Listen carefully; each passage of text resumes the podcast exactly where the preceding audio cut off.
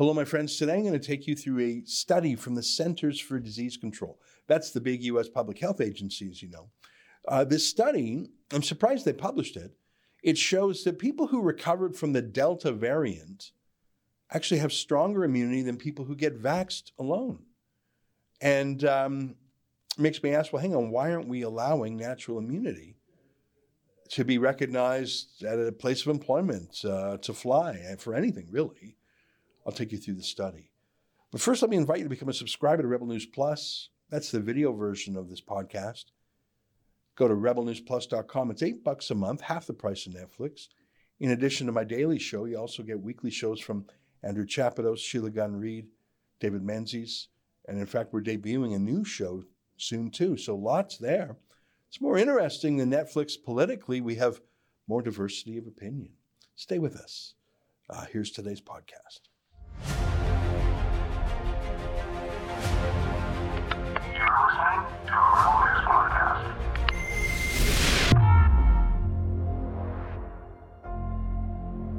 Tonight, a CDC study says what we already knew natural immunity is better than a vaccine. So, why are they still acting like Pfizer's salesmen? It's January 21st, and this is the Ezra Levant Show. Why should others go to jail Why? when you're the biggest carbon consumer I know? There's 8,500 customers here, and you won't give them an answer. The only thing I have to say to the government about why I publish it is because it's my bloody right to do so. Did you see this study? Look in the top left corner. You, you see that's from the CDC, the Centers for Disease Control. That's the public health deep state, the massive American health agency that has led the so called science on the pandemic. In truth, they have only exposed just how politicized science has become. They have been very unscientific. First, to do what was necessary to use the pandemic to get Donald Trump out of office, and then secondly, to sell Pfizer and Moderna vaccines, it seems. I didn't think a lot about the CDC before the pandemic, but if I did, I'm sure I would have respected it and treated it as an authority. Now I know that it and the US Food and Drug Administration, the FDA, are just as political as any other government institutions. I don't trust them, and I think I'm not alone in that regard. Every institution in our country has failed, and most American institutions have too. But look at this new study for what it's worth. I'll read the long title of it that doesn't quite tell you what it's about, but sort of. COVID 19 cases and hospitalizations by COVID 19 vaccination status and previous COVID 19 diagnosis. California, New York, May to November 2021. And then right under that, you see the date. Two days ago, this was published. And then you can see about 20 or so names of researchers with their credentials. Now, it's obviously a study full of scientific terminology, but they have an official summary in plain English. I'm going to read three lines slowly. Ready? During May to November 2021, case and hospitalization rates were highest among persons who were unvaccinated without a previous diagnosis. Before Delta became the predominant variant in June, case rates were higher among persons who survived a previous infection than persons who were vaccinated alone. By early October, persons who survived a previous infection had lower case rates than persons who were vaccinated alone. Okay, did you understand that? It used to be, says the CDC, that people were un, who were unvaccinated and who didn't have COVID um, had a higher rate of infection and hospitalization, but then the new variant made its debut, um, Delta, and if you had natural immunity from that, or as they put it, if you survived a previous infection, you were actually less likely to get the virus after that than someone who was vaccinated. I, I, think I'm explaining what they said. I read you their plain text. Now, I think that sounds obvious, but it's quite an admission from the CDC. In fact, immediately they jumped on their own study with this statement. They said, although the epidemiology of COVID 19 might change as new variants emerge, vaccination remains the safest strategy for averting future SARS CoV 2 infections, hospitalizations, long term sequelae, and death. Primary vaccination, additional doses, and booster doses are recommended for all eligible persons. Additional future recommendations for vaccine doses might be warranted as the virus and immunity levels change. okay, got it. So you just literally reported that once people were sick from the Delta and then had natural immunity, they actually do better than people with the vax only. But you're still recommending vaccinations, additional doses, boosters, etc., ad infinitum. You just told us natural immunity, people who recovered from Delta, was strong. But you just can't stop serving your political masters. Pitiful. This is what I mean by you can't trust the CDC. It's written so defensively in, in such a way to downplay what they found. Previous SARS CoV infection also confers protection against severe outcomes in the event of reinfection. Now, this study tracks the disease over time as different variants of the disease were dominant. But let me read this to you slowly, okay? By the week beginning October 3rd, compared with COVID 19 cases, case rates among unvaccinated persons without a previous COVID 19 diagnosis, Case rates among vaccinated persons without a previous COVID 19 diagnosis were 6.2 fold in California and 4.5 fold in New York lower. Okay, so, so what they're saying is that the vaccine reduces cases compared to unvaccinated people who haven't been sick with it yet. Are you with me still? But here's the key line. Here's the, here's the center of this whole study rates were substantially lower among both groups with previous COVID 19 diagnoses, including 29 fold in California and 14.7 fold lower in New York among unvaccinated persons with a previous diagnosis. This is significantly stronger protection than the vaccine gives people who haven't been sick before. You have to get pretty deep into the verbiage to see this admission. Importantly, infection derived protection was higher after the Delta variant became predominant, a time when vaccine induced immunity for many persons declined because of immune evasion and immunologic waning. So, not only was natural immunity better, but it didn't fade away as quickly as the Pfizer and Moderna vaccines did. By the way, the CDC study here isn't the first to find this fact. Let me quote As was observed in the present study after July, recent international studies have also demonstrated increased protection in persons with previous infection, with or without vaccination, relative to vaccination alone.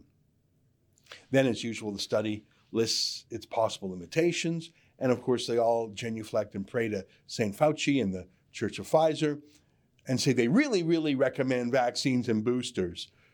But you can't avoid the fact that they found getting sick and naturally recovering from it gives you better protection than the vaccine alone. They said it. This is not some conspiracy theory. This is the Centers for Disease Control, the public health deep state. They said it. So, why isn't this natural immunity recognized anywhere in Canada or in the US for that matter?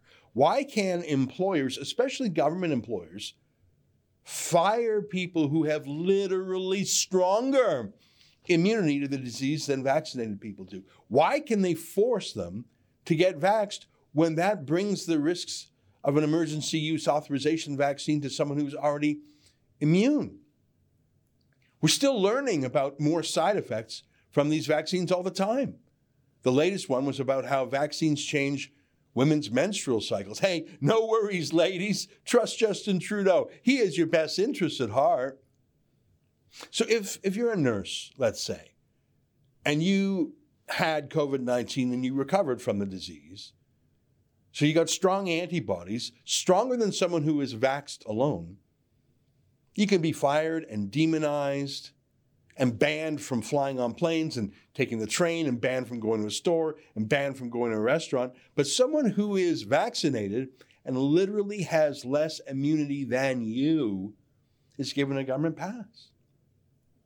Novak Djokovic, the Serbian tennis star, got COVID, became immune, told that to the Australian government, and they granted him a vaccine exemption because of his strong antibodies. Then he arrived in Australia. The government kicked him out, humiliating him, demonizing him, not because he was sick. I think he's got to be one of the world's healthiest men. Not because he was at risk from the vaccine, uh, the disease, excuse me, either catching it himself or giving it to others. This CDC study shows he was more immune than someone who was just vaxxed. But be, because they're not testing health, they're not testing immunity. They're just, I don't know, full time big pharma salesmen. That, that's really it. Literally, that same tennis tournament in Australia is allowing another player to play while he's sick with COVID because he happens to be vaxxed. He's literally sick, but paid money to Pfizer, so everything's okay. Don't even let them tell you this is about science. You know, one last thing I'm thinking about it these abusive rule makers. Do you remember the faces of nurses and doctors that were posted last year on social media about how bruised faces were because they were wearing tight N95 masks and goggles all day? They were quite dramatic, very sympathetic. Just FYI, there are schools across Canada and the United States now requiring students, including young students, to wear industrial style masks like that. Children for hours at a time. Sorry, that's not science. Masks don't work in any real and meaningful way. Children are not at any real and meaningful risk from the disease in any event. This is abusive. Never forget who is doing this to you.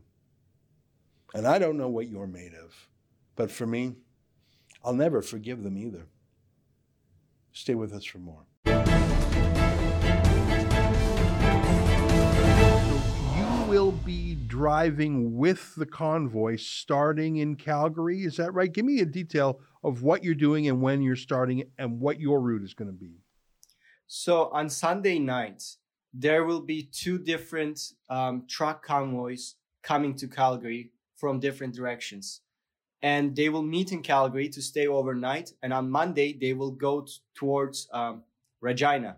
So on Sunday, I will be in Calgary. I will drive around to capture footage. And um, on Monday, I will drive with them to Regina and then all the way down to Ottawa, which will take a week. And it will cross um, across a lot of um, towns, cities, and merge with other convoys it's very exciting. I will, what I will do is I'm charging my batteries right now, my camera, and um, I will bring the other side of the story basically, interview the truckers, um, publish some Twitter reports, YouTube videos to give updates on the convoy, um, get some drone footage of the, of the tr- trucks.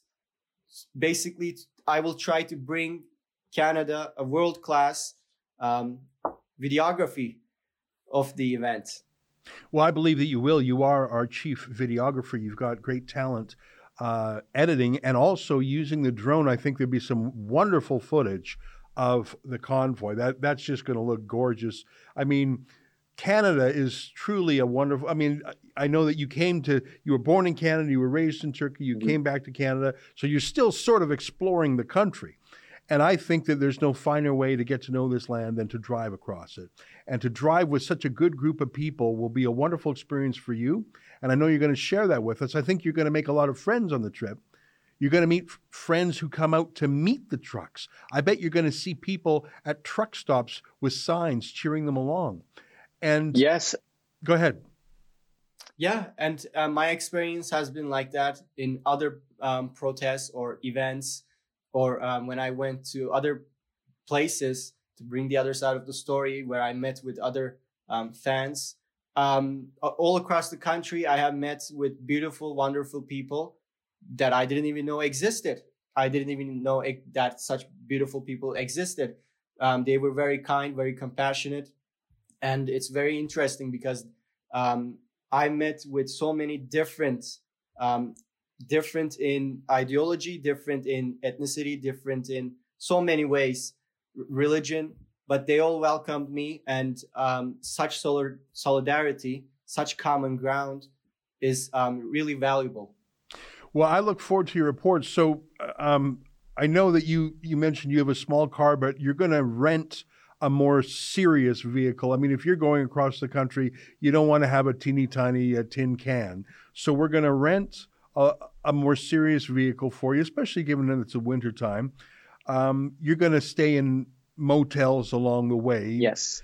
Obviously, you got to stop for food along the way. So we mentioned the crowd fund. That's just for the truckers. So we don't get that big truck convoy money. That's for the truckers. But we are going to crowd fund for your journey, our own crowd fund. So we got to we're going to rent a car for you. I think we should get something with maybe four wheel drive because if there's a if there's a snowfall, if there's a blizzard, you you want to have a serious car for the highways. Absolutely. Especially, I mean, you're still a fairly young driver. Um, mm-hmm. Motels along the way. There's no fancy accommodations, mm-hmm. but staying in in and you really you're just going to use it to edit your video and sleep. Obviously, yes. food and gas along the way, and um, so about a week there, and then you're going to come back.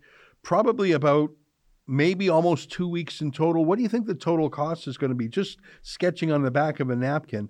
I'm guessing that's thirty five hundred to four thousand dollars in out of pocket costs. Does that sound about right? Well, actually, it will probably be more given our operational costs. We have um, writers in the background, we have video editors in the background, social media people, and um, these people are not doing that for free. They, they also need to get paid. So when you add all these costs up, it's going to go a little higher. But at the end of the day, we will bring the best quality um, coverage that no other media will be able to bring, despite their millions of um, dollars from Justin Trudeau. Well, I agree with you on that. I'd, I'd encourage people who want to get Mocha on the road to go to convoyreports.com. So at convoyreports.com, that's where you're going to post all your videos from the journey. And that's where people can go and get updated on where you are and if they like your work as as much as I'm sure they will, they can chip in 50 bucks or 100 bucks, chip in to fill up the gas tank. You know, gas is pretty expensive these days. Chip in to buy mm-hmm. mocha lunch or dinner. We'd appreciate the help. That's convoyreports.com. I think you're going to do some beautiful journalism and just brainstorming here for a bit besides the daily updates. Maybe maybe there's a little documentary here.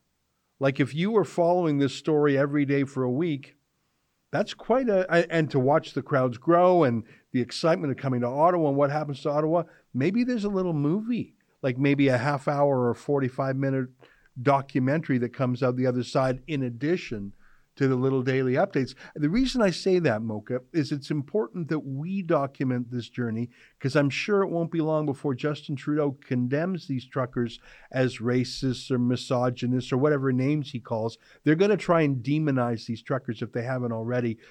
Your mission is to tell the other side of the story, to tell the truckers' side of the story, to be honest and to push back against the lies. I think a documentary may be the best way to do that long term.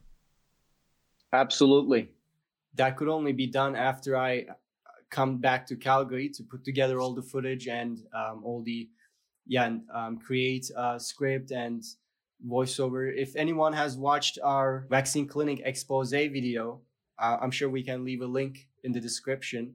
Um, they could see what we are capable of creating when it comes to documentaries. And we, I will make sure to bring uh, a high quality, compelling, uh, wonderful documentary for the other side of the story. All right. Well, there you heard from our chief videographer himself. There's his promise. If you chip in into convoyreports.com, not only are you going to get updates every day, but when he comes back to Calgary, he's going to put it together into a compelling documentary. I believe you'll do that, Mocha. Thanks very much for joining us today, my friend. Safe journeys out there. Let's talk to make sure you get a, a good vehicle. I want to make sure you got something that's going to do well on those highways if it's snowing. And you're in for a heck of a journey. I'm sort of jealous, to be honest because that's going to be a wonderful journey that you're going to uh, look back on fondly for many years to come. Thanks for being here today. Thank you, and thank you to our supporters. Right on. There you have it. Mocha Bazir Bezirgan, chief videographer of Rebel News. What a good egg. He's up for any adventures you can see, and I think he's going to do a great job of it.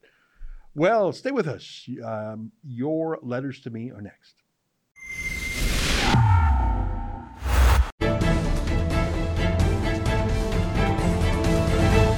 Welcome back. Your feedback on Joe Biden's press conference. Mike Bruning says, depending on the day, he might not even know where Ukraine is on a map. Well, I don't know about him, but his son sure does. Of course, his son, Hunter Biden, taking millions of dollars from Ukraine, from uh, the wife of the former mayor of Moscow. Like he's getting paid from all sorts. Um, I don't think it's helping anyone. I mean, really, I I think by the time we're back here on Monday, uh, half of Ukraine will be devoured by Vladimir Putin.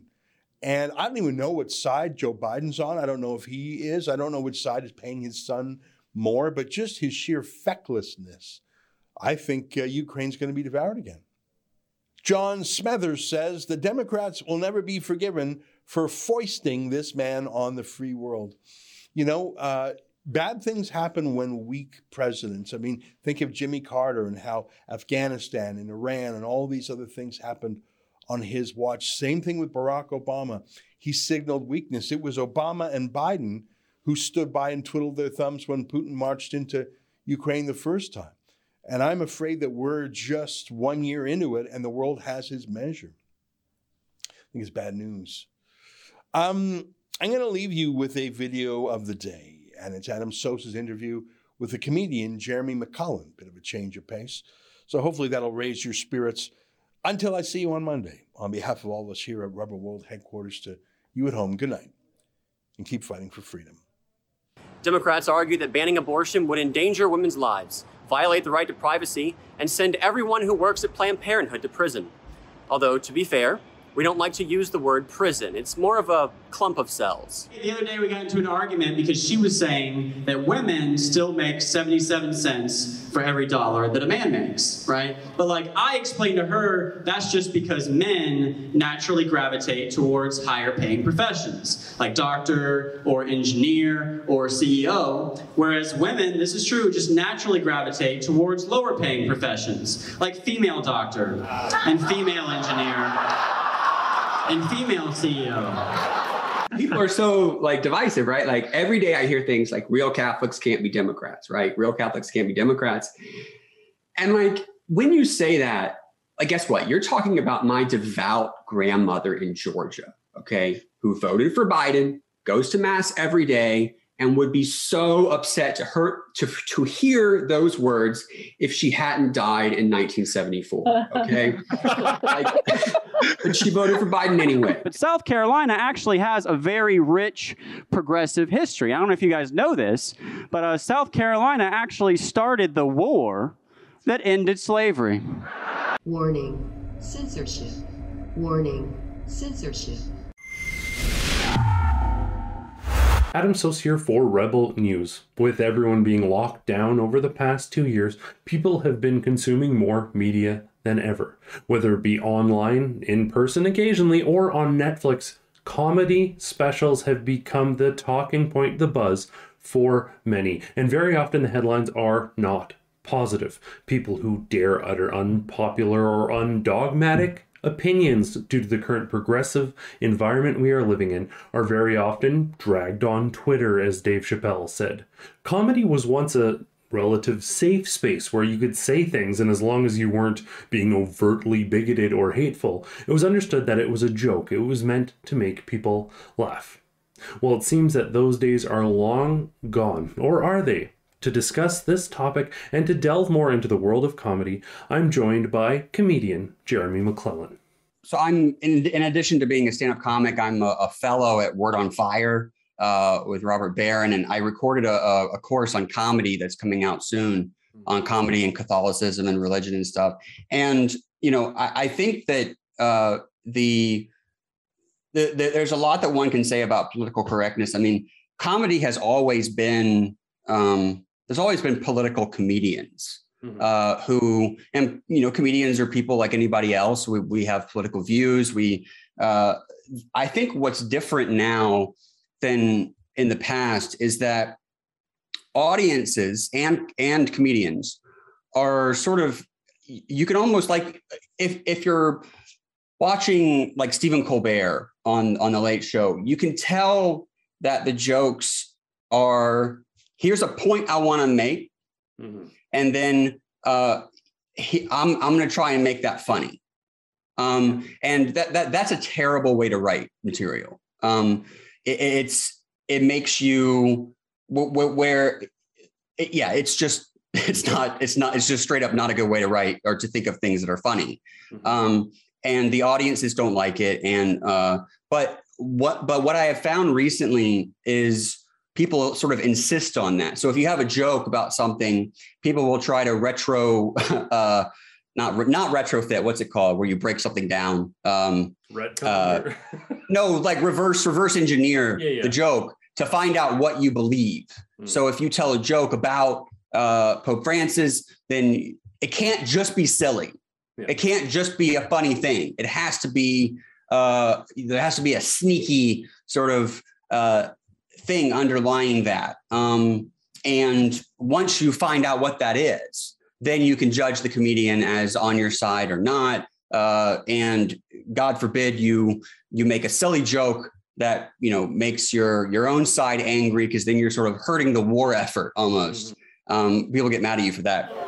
The other day, the other day we got into an argument because she was saying that women still make 77 cents for every dollar that a man makes, right? But like I explained to her, that's just because men naturally gravitate towards higher paying professions, like doctor or engineer or CEO, whereas women, this is true, just naturally gravitate towards lower paying professions, like female doctor and female engineer and female CEO. So my my the only rules that I have in terms of political correctness or what I will and won't say, um, besides just like moral ones, like I'm not going to blaspheme the Virgin Mary on stage, right? But like, uh, is that you can make a joke about any group of people, but it has to be done in front of that group. Not it doesn't have to be done in front of that group. You have to be willing to do it in front of that group of people, and you know, like I'm a white comic. If I have a joke, if I come up with a joke about black people, uh, that's fine. Uh, I got to go do it in you know in a black room and and see how it goes. And if it sucks, like, or if I'm like nervous and like, oh, I don't think it, you know, then there's something wrong with the joke. Like, it not in the not in the sense that it would make people mad, but in the sense that it's not getting at something true. Uh, which I think is is sort of part of the essence of comedy. Comedy is uh, being um, surprised by something good. I think um, starts when you're a, a baby and your mom's playing peekaboo with you. It's something that's surprising, but it's a good thing instead of instead of horror, which is kind of being surprised by something bad. So there's lots of surprising things you can say. Um, if you're doing terrible material that uh, people have heard before, uh, then it's not going to go well. And and you can't sort of be like, well, it was edgy. And like, but the problem is that it wasn't. It was it was edgy to you, but it's something that they've heard every day for the last, you know. Um, so th- that's sort of my take on political correctness. Um, I, I don't think it's ruining comedy, like in, in the sense that you can't say certain things. I think it's ruining comedy in the sense that you have to make it clear now uh, what you believe and what your joke is trying to convey, which is terrible for i mean it's sort of it would ruin every poem every you know musical piece every song if if it was all just propaganda where where you are trying to slip something in so Well, I'm, I'm talking about a girl Yeah. here, not the government. yeah yeah. Um, so that Right, right, right. Yeah, it's really interesting then. So, like uh, on the sort of threshold of comedians, um, there there are comedians back in the day, for example, like George Carlin, who their entire thing was just making a political point, but the way they make it funny. Um, You can't even get a decent hamburger anymore. They cook the shit out of everything now because everybody's afraid of food poisoning. Hey, where's your sense of adventure? Take a fucking chance, will you?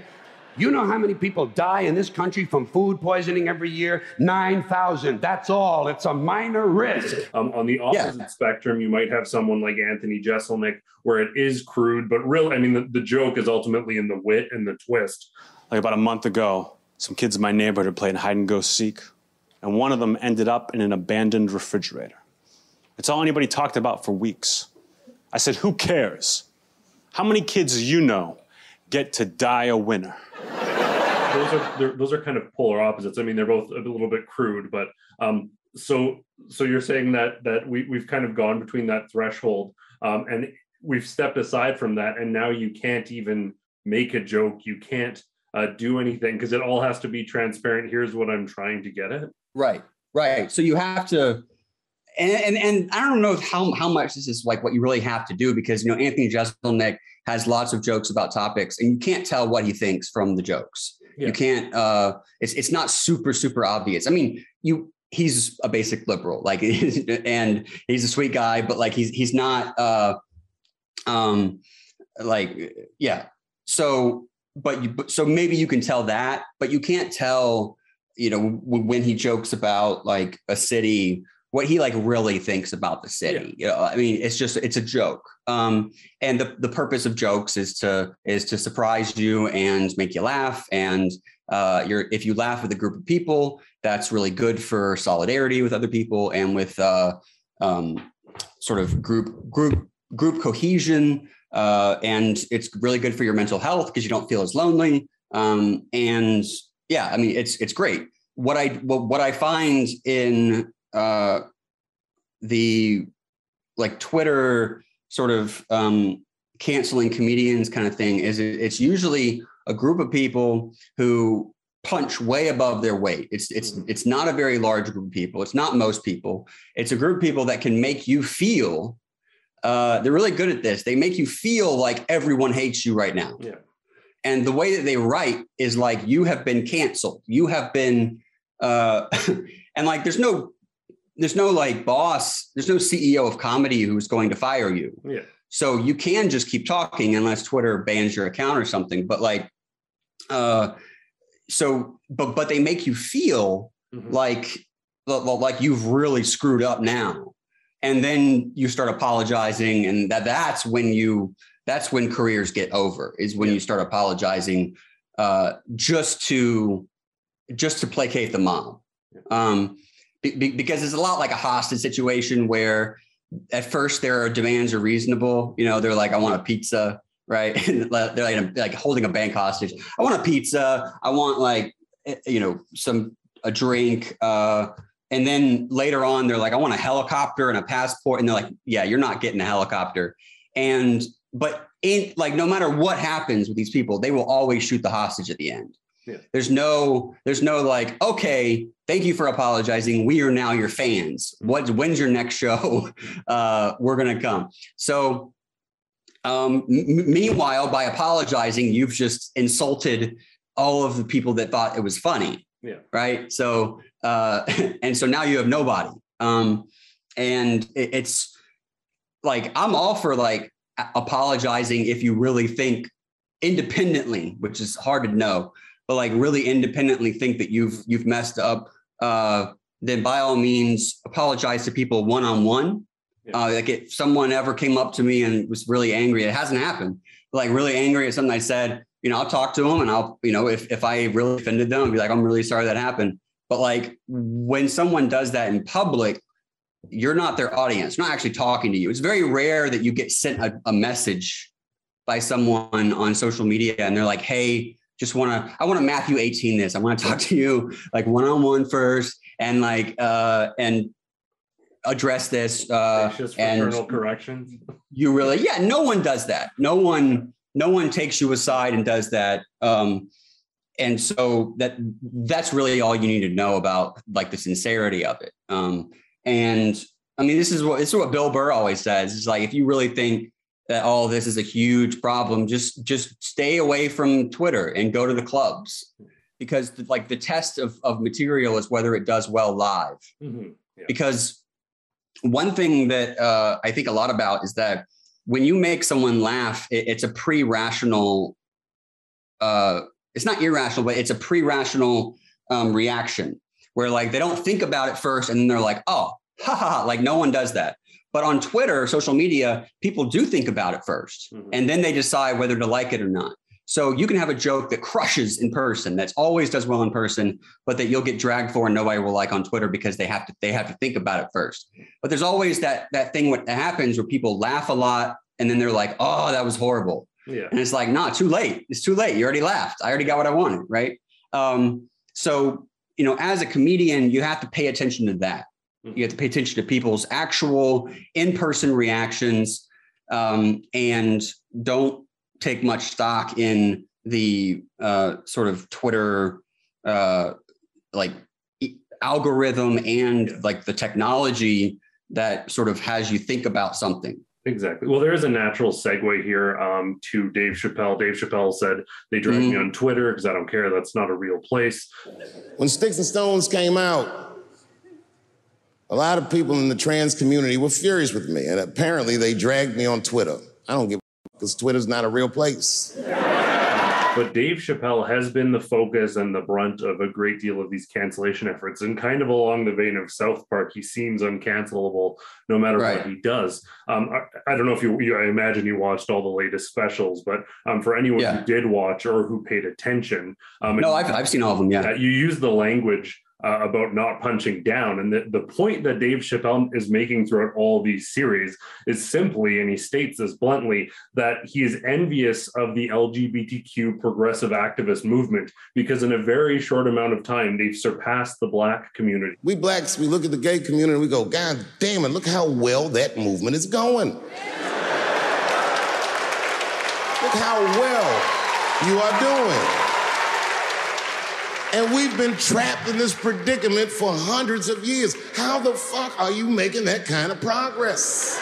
the point he's making throughout all these specials is not to bash on or discriminate or to persecute uh, the trans community. He's simply Mm-hmm. making jokes at the expense of uh, his own community, basically because he's suffering Sure. and envious for what's going on there. But they Right. seemed to miss that nuance. They seemed to not be able to accept that it was a joke. A joke. He speaks very sort of. Uh, lovingly about his friend who happens to be trans um, but Mhm. what do you make of this massive concerted effort to destroy him, to drag him on Twitter, um, to do all of this stuff when he's clearly in comedy very much for its original Yeah. intention to speak from a place of hurt for a community? right and and he's I, I mean i think what he what he is and this is what i've always told uh sort of christian artists in general is their one advice and i'm like just be like undeniably good at it. I mean dave chappelle is undeniably good. Uh, if anyone says that he's not funny like they're they're just wrong. I mean like uh, it's yeah you're not you don't know what you're talking about.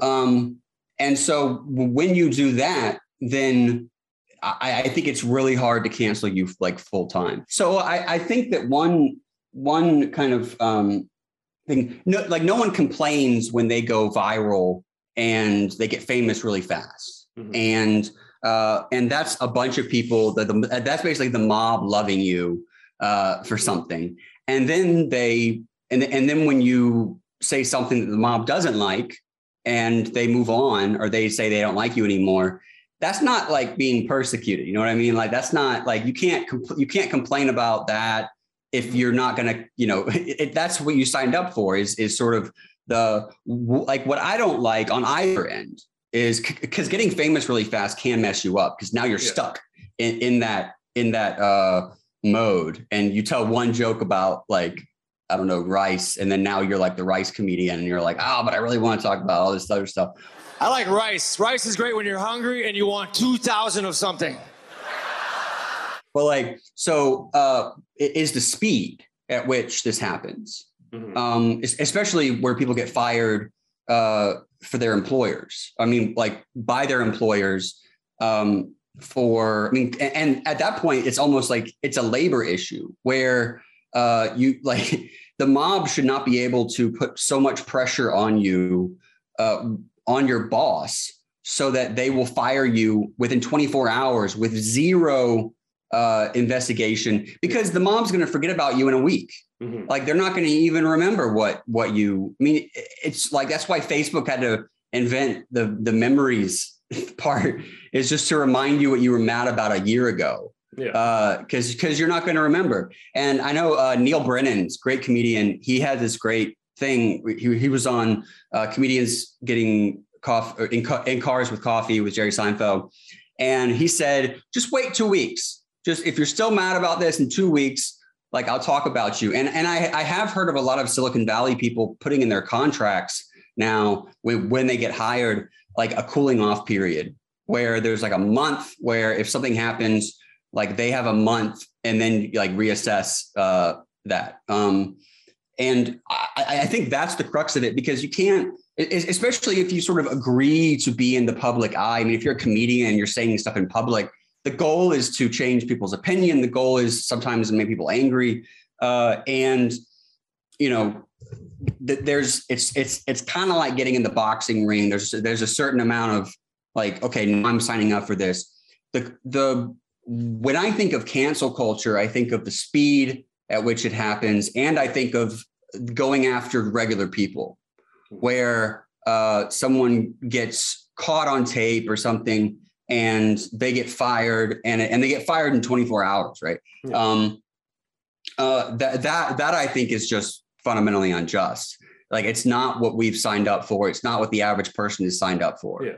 Um, so yeah it's interesting and you, you talked about sort of there is this democratization of comedy of entertainment mm-hmm. with youtube twitter and all this stuff but right. one of the things we lose with that is you don't have this sort of editorial uh, oversight of a corporation um, so right. someone is maybe willing to take that dangerous extra step to potentially get famous um, they're willing mm-hmm. to rush to the next stunt um, to get famous. And then the substance isn't necessarily there to make something that will last. So they're always sort of uh, reaching for those next things. Um, so very much we see people going to those extremes for for both the audience outreach, but then right. someone who's willing to go to those extremes is inevitably likely to make an ex- a mistake by going to an extreme right. again. So it's almost like this self-repeating vicious prophecy or a self-fulfilling prophecy. Right, and and th- there is a paradox where uh, hierarchical institutions can allow for a lot of weirdness within them. Mm-hmm. Uh, and uh, whereas like very decentralized systems uh, can promote uh, you know conformity because all you have is the mob yeah. and you you have to appeal to the mob and uh, whereas like if if you have a patron for example like who buys your stuff, then you can do whatever, you know. Um, yeah.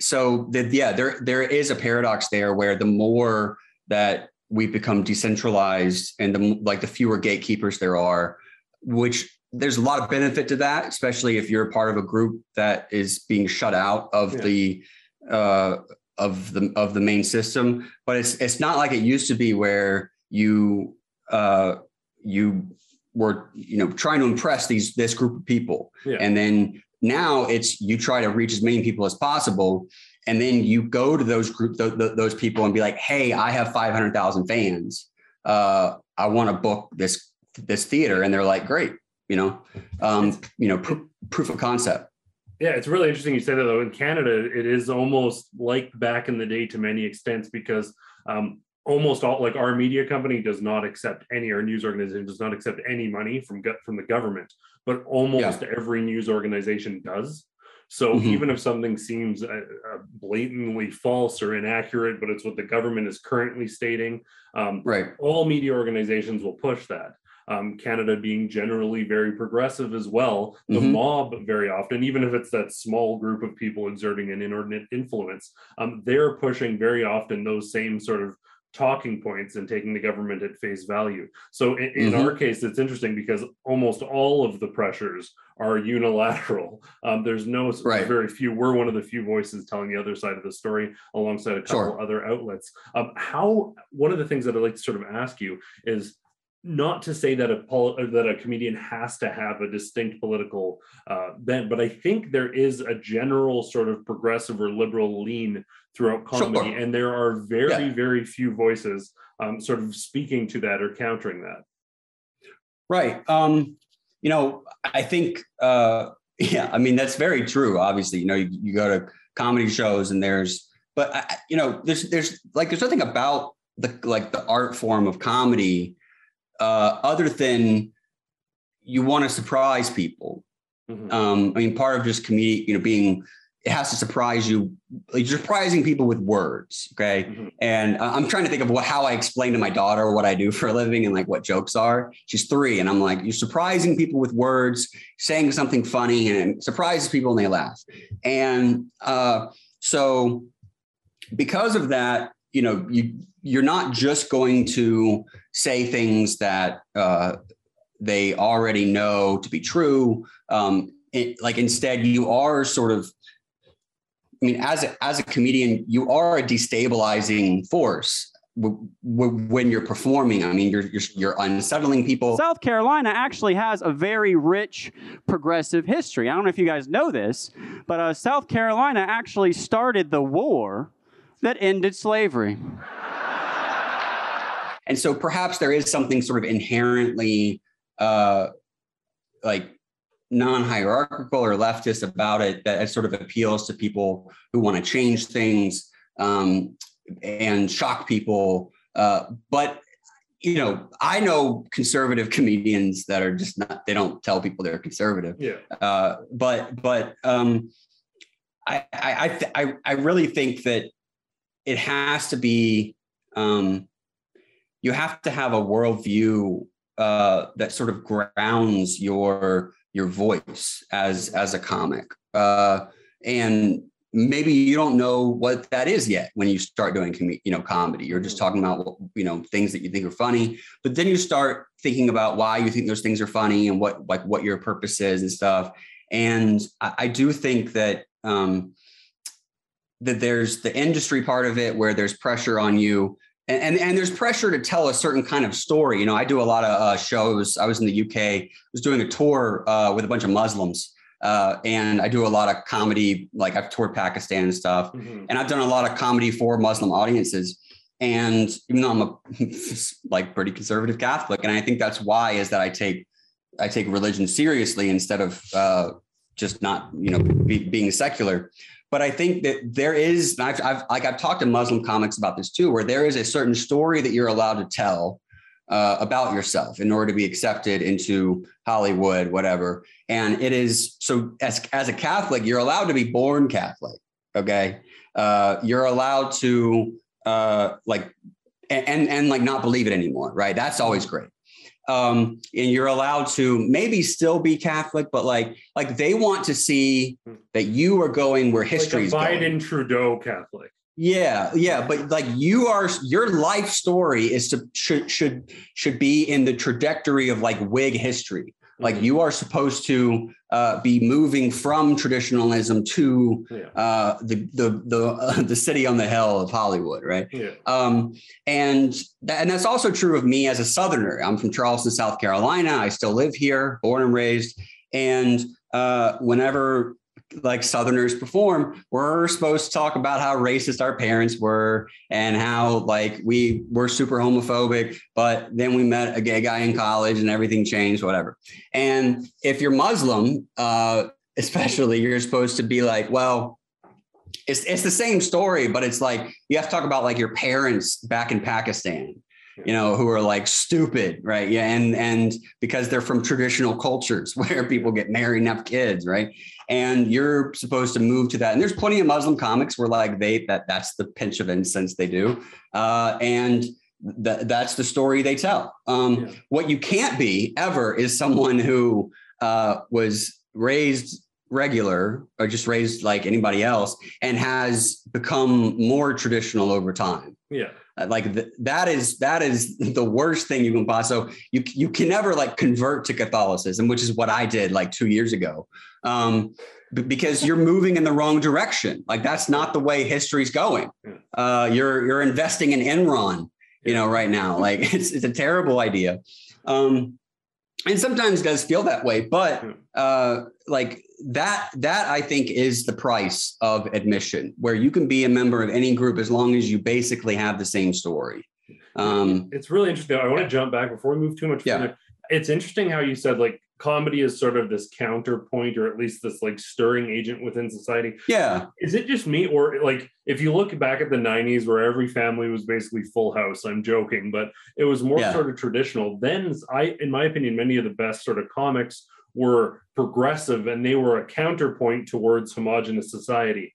now Sure. society is extremely homogenized, but it shifted towards progressivism and non-nuclear families and all this sort of stuff. Right. And the the comedians, like, there's lots of comedians out there that they want to push and want to be popular, but the ones who are Yeah. extremely popular are like Dave Chappelle, Bill Burr, people who are saying things that are destabilizing. I think people want to some extent to be mildly offended because society is so Yeah. counter offense that they want to be shaken out of their sort of stagnant, this is the way it is. Um, would you agree? Yes, and, and and that's important. That I I I think that that's what's important is that people have a desire, I think, uh, to to know the truth, Mhm. and I think that, um, like I say this in my Word on Fire course, but um, uh, I very much think that comedy is is within the art.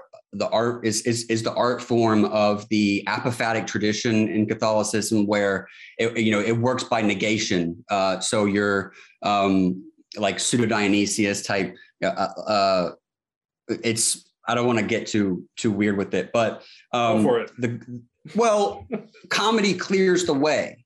Yeah. Like you are you are calling people you are calling people out. You are destroying people's illusions.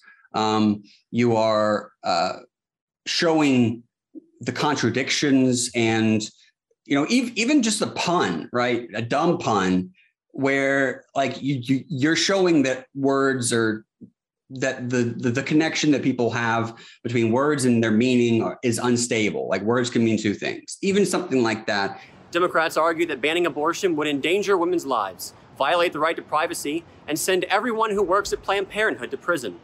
Although, to be fair, we don't like to use the word prison. It's more of a clump of cells.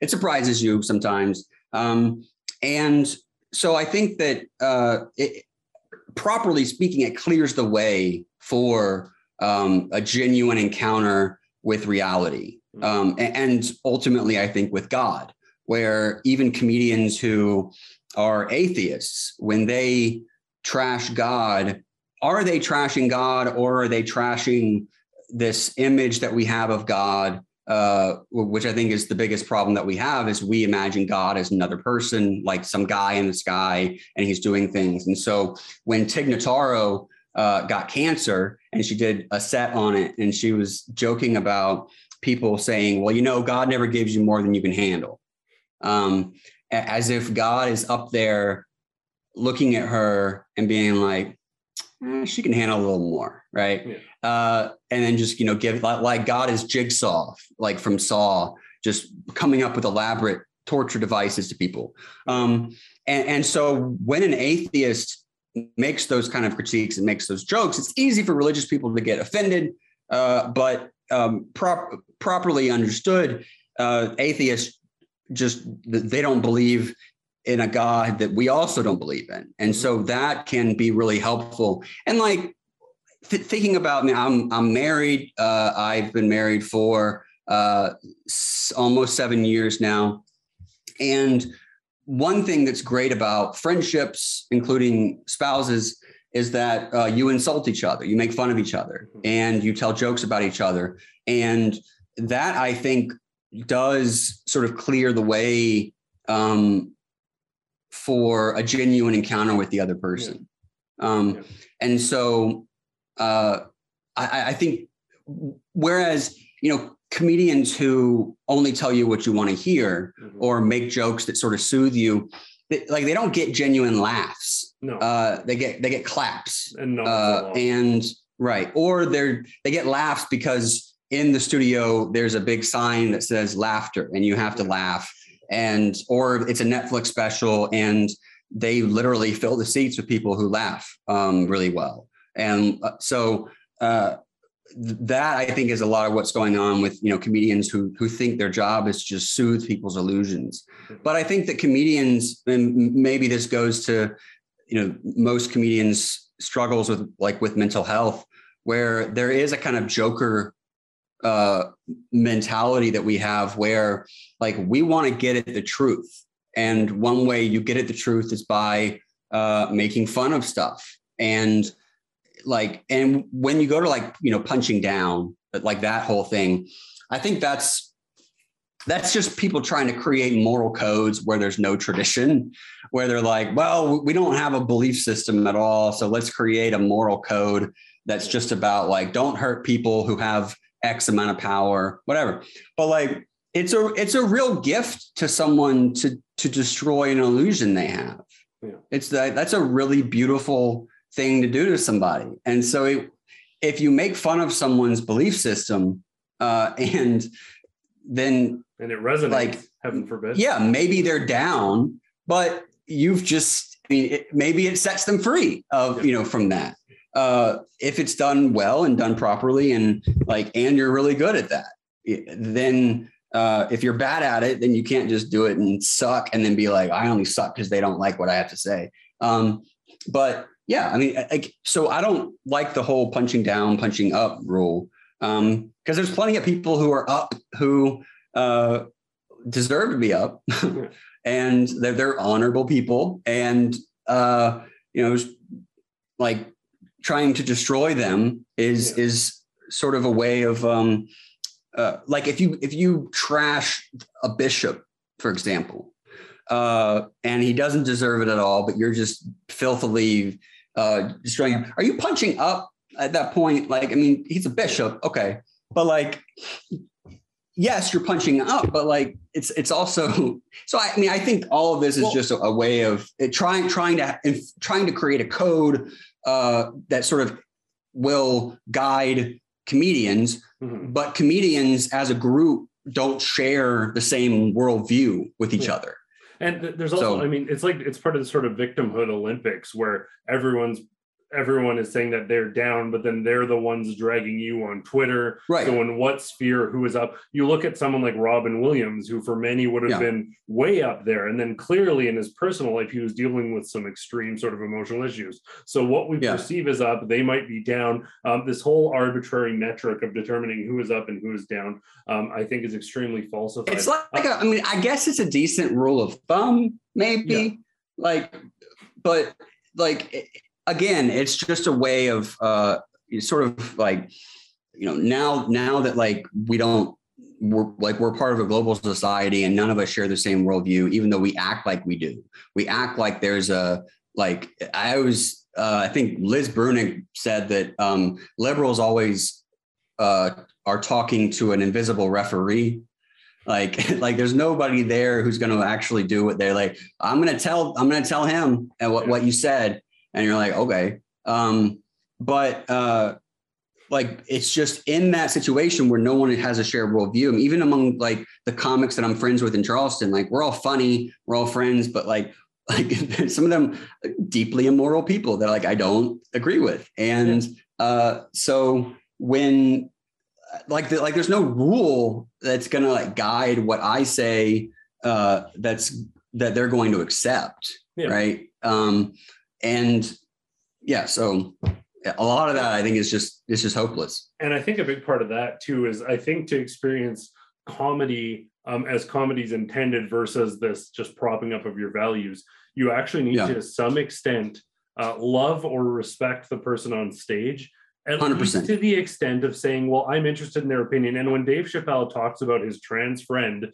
laughing yeah. the loudest and being in the front row while he's making jokes about that community, um, right. we as Catholics endure the brunt of a ton of jokes. Sure. It's, it's, it's sure. we're, we're, we're prime and, candidates. And you can always tell. I mean, I think that. Uh, well, I mean, one thing I mentioned this in my course, but like, uh, like because it's there's like seven courses each one's like one of the virtues and like how comedy relates to it and last one's on love and uh insults are an act of love um i think uh but they sort of rely on loving the person they only work mm-hmm. if if you love the person and that's true of roasts where w- when you do a comedy roast which i've i've done a bunch of them uh, like the person being roasted is is someone that you love um when we were looking for a roast master we called jamie Foxx, uh, Chris Rock, and they both couldn't do it. Um, then I had a great idea. Let's call Kevin Hart and see if he has Dave Chappelle's number. No, I have huge. And if if a comedian does get invited to do the roast, it, it, who doesn't love the person, like they hate them, it's it ruins it ruins it because uh, you can always tell. And, and, and, and like growing up, like you, you know, you're bullied by, by people. Um, and, but the bully is always, is, is making fun of things that your friends also make fun of you for. So yeah. you can't have like a list of things that you can't make fun of. Like your friends are also calling you fat. Uh, and, but like when the bully does it, he's doing it to like exclude you from his like group. Like he can't, and and like the bully can't play. The bully is incapable of playing. He's trying to establish himself above you in a hierarchy. Whereas your friends are they love you and they're calling you fat. Which, if you take that to heart, means that being fat doesn't make you unlovable, which is a really important thing to know. And that's one thing that insults can teach you. Um, but uh, so, yeah, so you have to love the people that you are um, making fun of, and you have to love the audience. You have to be doing it uh, you, you have to be rooting for them. Uh, whereas if you just want to destroy them, I think I think it also hurts your your material because you're not you're not interested in liberating someone from their illusions. Instead, you're interested in and in fact, you might even get mad if they change, right? That's one thing. Like if you make fun of somebody or you you sort of it's sort of like Jonah getting mad that like Nineveh converted. I always think of that when like there's this there's this moment where someone that you don't like becomes a better person and you're like, dang it, right? Um, like you have to hope. You have to hope that that the people that uh, you are against, your enemies, will become your friends. Not that you don't have enemies, but you're hoping that they will become your friends. You know, Jeremy, I want to thank you so much for uh, sitting down and having. Oh yeah, yeah anytime. Where can folks find you? You mentioned the word on fire course, but where can folks check you out? Yeah, uh, and just look him up on social media, Jeremy McLellan, uh, for and just follow me on social media for tour dates and you know when I'm going to be in your city and stuff. So. Well, I want to thank Jeremy for his inside perspective into the world of comedy. Truly, some meaningful and substantial insights from him. And for everyone out there, I hope you enjoyed our conversation. For Rebel News, I'm Adam Soos. Hey guys, if you want to support the work we do at Rebel News, go to rebelnewsstore.com now and grab a shirt for yourself. Lots of the shirts there are funny and comedic and sure to get a rise out of your friends. If you use the code ADAM10, you can also get 10% off your order now. Again, go to rebelnewsstore.com. What do you think you have an immune system for? It's for killing germs. But it needs practice. It needs germs to practice on. So, so listen. So listen. If you kill all the germs around you and live a completely sterile life, then when germs do come along, you're not going to be prepared. And never mind ordinary germs, what are you going to do when some super virus comes along that turns your vital organs into liquid? I'll tell you what you're going to do. You're going to get sick, you're going to die, and you're going to deserve it because you're weak and you got a weak immune system.